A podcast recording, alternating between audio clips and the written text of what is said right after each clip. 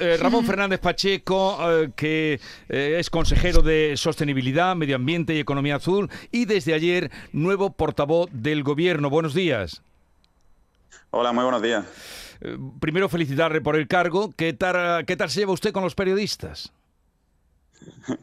Bueno, muchas gracias, muchas gracias por la felicitación. Pues procuro llevarme bien, ¿no? Yo que te conteste África mejor, ella te lo podrá decir mejor que yo, pero bien, bien. Eh, bueno, usted para ser consejero tuvo que renunciar a la alcaldía, era el alcalde, eh, fue el alcalde más joven de su partido en una capital, en la capital de Almería. ¿Le costó mucho eh, ese primer paso venirse al gobierno andaluz? Bueno, em, la verdad que era, fue una decisión que tuve que adoptar en poco espacio de tiempo pero mm, es cierto que el proyecto que representa Juanma Moreno, yo creo que hoy en día en el panorama nacional español es sin duda el proyecto político más ilusionante, ¿no? Y formar parte del mismo, trabajar junto al presidente Moreno, em, supone un reto difícil de, em, al que renunciar, ¿no? Difícil que renunciar. La verdad que yo he sido muy feliz siendo alcalde de Almería. Eh, Almería es una ciudad maravillosa que tiene muchísimos proyectos por delante Em, pero bueno, los políticos tenemos que saber que no estamos para siempre, ¿no? que son ciclos que empiezan, que acaban. Ahora empieza un ciclo nuevo en el gobierno de Andalucía y lo afrontaré con la misma ilusión que me he levantado cada mañana a lo largo de los últimos siete años como alcalde de mi ciudad. Bueno, usted eh, es muy activo en redes sociales, eh, en todas las redes sociales. Hay quien huye de ellas, quien las maldice, pero en cambio usted, ya desde que era alcalde, quizá eso haya tenido que ver eh, también en, esa, em, en ese afán de llegar por todos los medios con lo que eh, la Junta de Andalucía quiera comunicar. Bueno, em, no sé al final los motivos que habrán llevado al presidente a tomar esta decisión, eso habría que preguntárselo a él, ¿no? Yo es cierto que entiendo que las redes sociales son una herramienta de contacto y de interacción con el ciudadano fundamental, ¿no? Ojalá eh, los políticos tuviéramos la oportunidad de poder hablar responder, atender a cada uno de los ciudadanos a los que servimos y eso es materialmente imposible. Las redes sociales son una herramienta que facilita ese trabajo, que te permite eh, testar por dónde van las inquietudes de la gente, que te permite hablar directamente con ellos. Eh, y también comunicar, evidentemente. Eh, hoy en día, en los tiempos que corren, la comunicación es también un ejercicio de transparencia y, yo desde luego entiendo que, que las redes sociales, junto por supuesto con los medios tradicionales que son, que son fundamentales, la tele, la radio, la prensa, eh, pues forman un todo al que hay que atender y al que hay que prestar atención. Yo desde luego procuro hacerlo desde hace mucho tiempo, sí. Mm. Pero usted sabe que no hay día que no salga alguien, eh, algún personaje popular, conocido, denigrando y diciendo que cierra, que se va, que huye. En cambio usted eh, no sé cómo afronta, que se lo va a encontrar también, indudablemente, porque, porque hay el anonimato, porque es barra libre lo que hay en redes sociales, en unas más que en otras. ¿Usted cómo afronta, pues eso, las críticas? Bueno, es verdad que eh, cuando uno se expone, pues se expone para lo bueno y se expone para, lo malo. Yo creo que en las redes sociales hay que darle también su, justa medida, ¿no? El, eh, cuando interactúas con una persona, eh, incluso cuando piensa diametralmente opuesto a lo que piensas tú, pero da la cara, sabes quién es.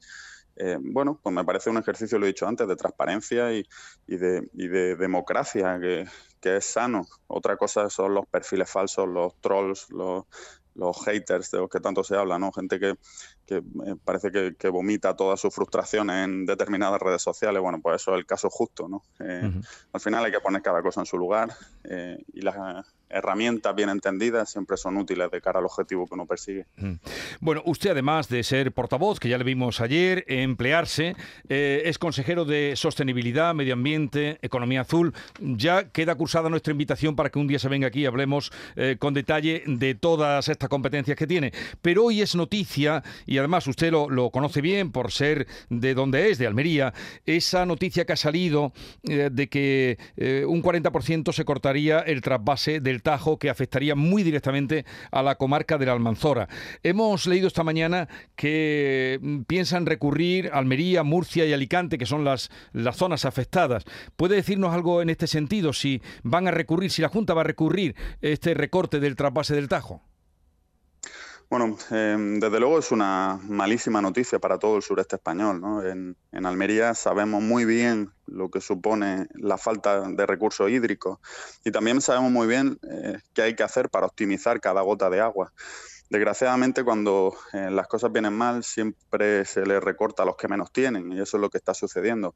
Evidentemente, vivimos en una situación de sequía que afecta a todo el territorio español, y yo parto de la base de que no hay ni ninguna cuenca con excedentes suficientes como para permitirse el lujo de regalar el agua.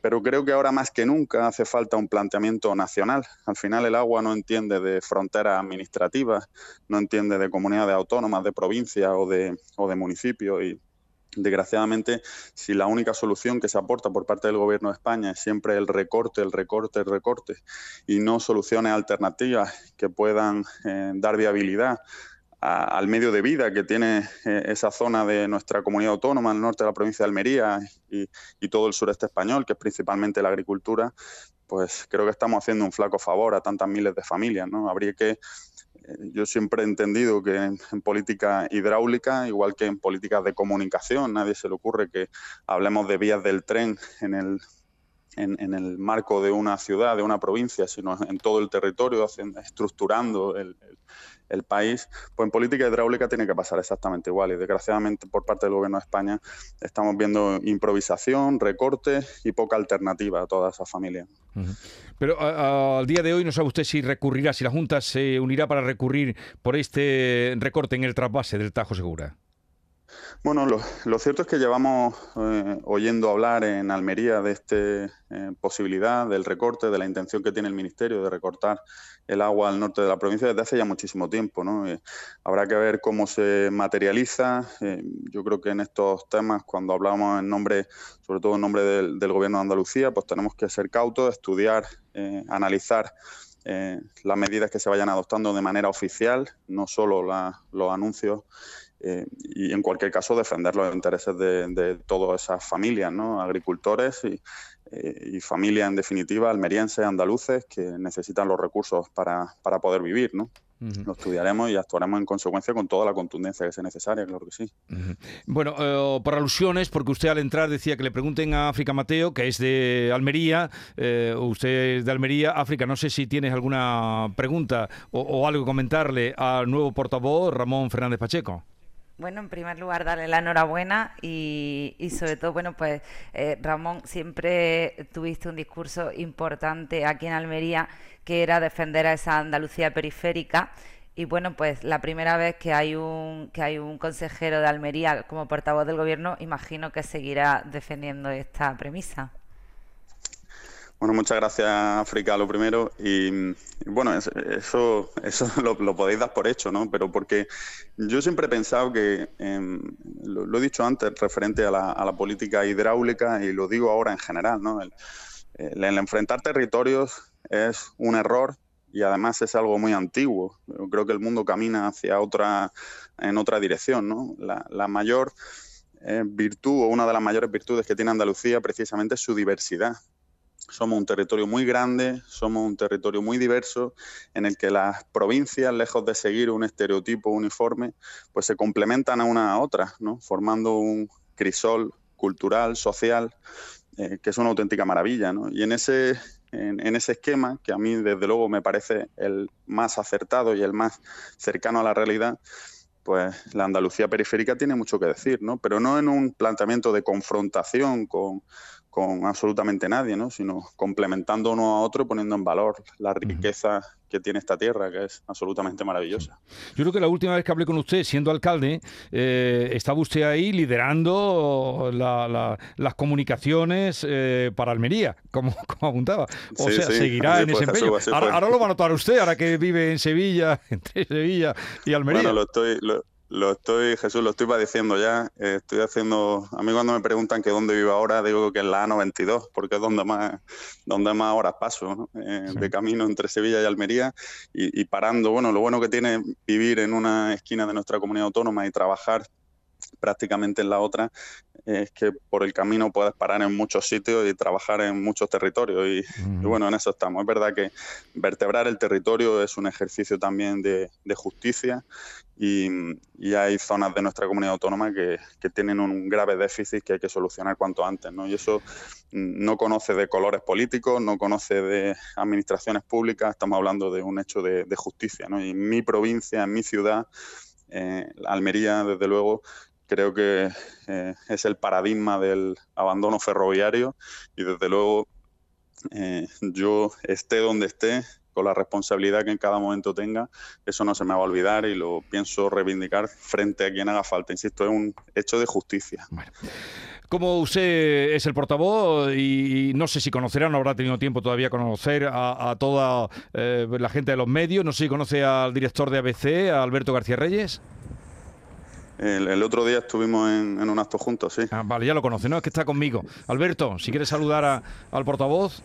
Buenos días, sí, quería darle la enhorabuena, fundamentalmente. Creo que es una buena noticia además para los andaluces que, primero, que tengamos un portavoz del gobierno que representa a una parte de Andalucía que a veces a, otras zonas de Andalucía se nos olvida y en segundo lugar que sea de una generación eh, que representa el cambio, la fuerza, el futuro. La verdad es que enhorabuena y mucha suerte.